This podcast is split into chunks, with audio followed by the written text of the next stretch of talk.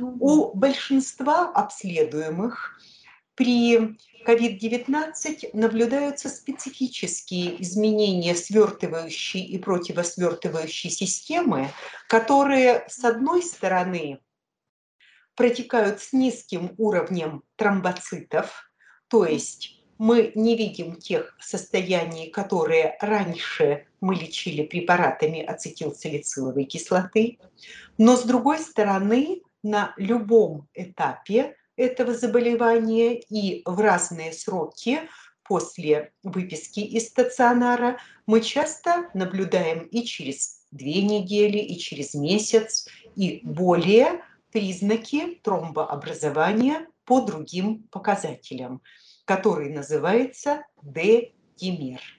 Это белковый маркер, который характеризует риск тромбозов сегодня и сейчас. И, соответственно, дозы профилактические или лечебные рассчитываются в зависимости от характеристик клинического анализа крови, уровня дедимера и других показателей, которые входят в протокол применения антикоагулянтной и антиагрегантной терапии. То есть антикоагулянты, извините, вас перебиваю, э, Анна Георгиевна, э, антикоагулянты назначают для того, чтобы всем назначают э, переболевшим ковидом, либо болеющим ковидом, да, для того, чтобы их кровь не загустевала? Как я уже сказала, и антикоагулянты, и антиагреганты имеют разные точки приложения. Так. Поэтому в данном случае мы говорим о той группе химических веществ, которые действуют на определенное звено тромбообразования. Так. Не в целом, а на одно из двух. Так, вот это очень важное уточнение. Но назначать их или не назначать, как долго и в какой дозе каждый врач решает индивидуально конкретному пациенту по характеристикам его анализов. Нельзя всем назначить одну и ту же дозу на неопределенный mm срок. Это неправильно.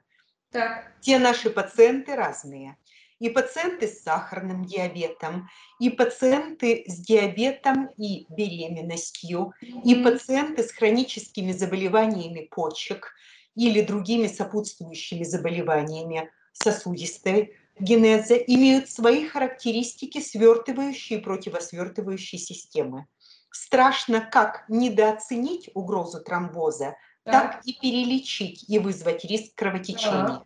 Поэтому я очень прошу пациентов регулярно следовать рекомендациям лечащего доктора и обязательно в рекомендованные сроки сдавать клинический анализ крови, уровень коагулограмму и другие показатели, которые определены протоколами применения антикоагулянтной и антиагрегантной терапии. Нельзя допускать самодеятельности в этом сложном вопросе. Можно умереть от тромбоза, а можно иметь риск кровотечения.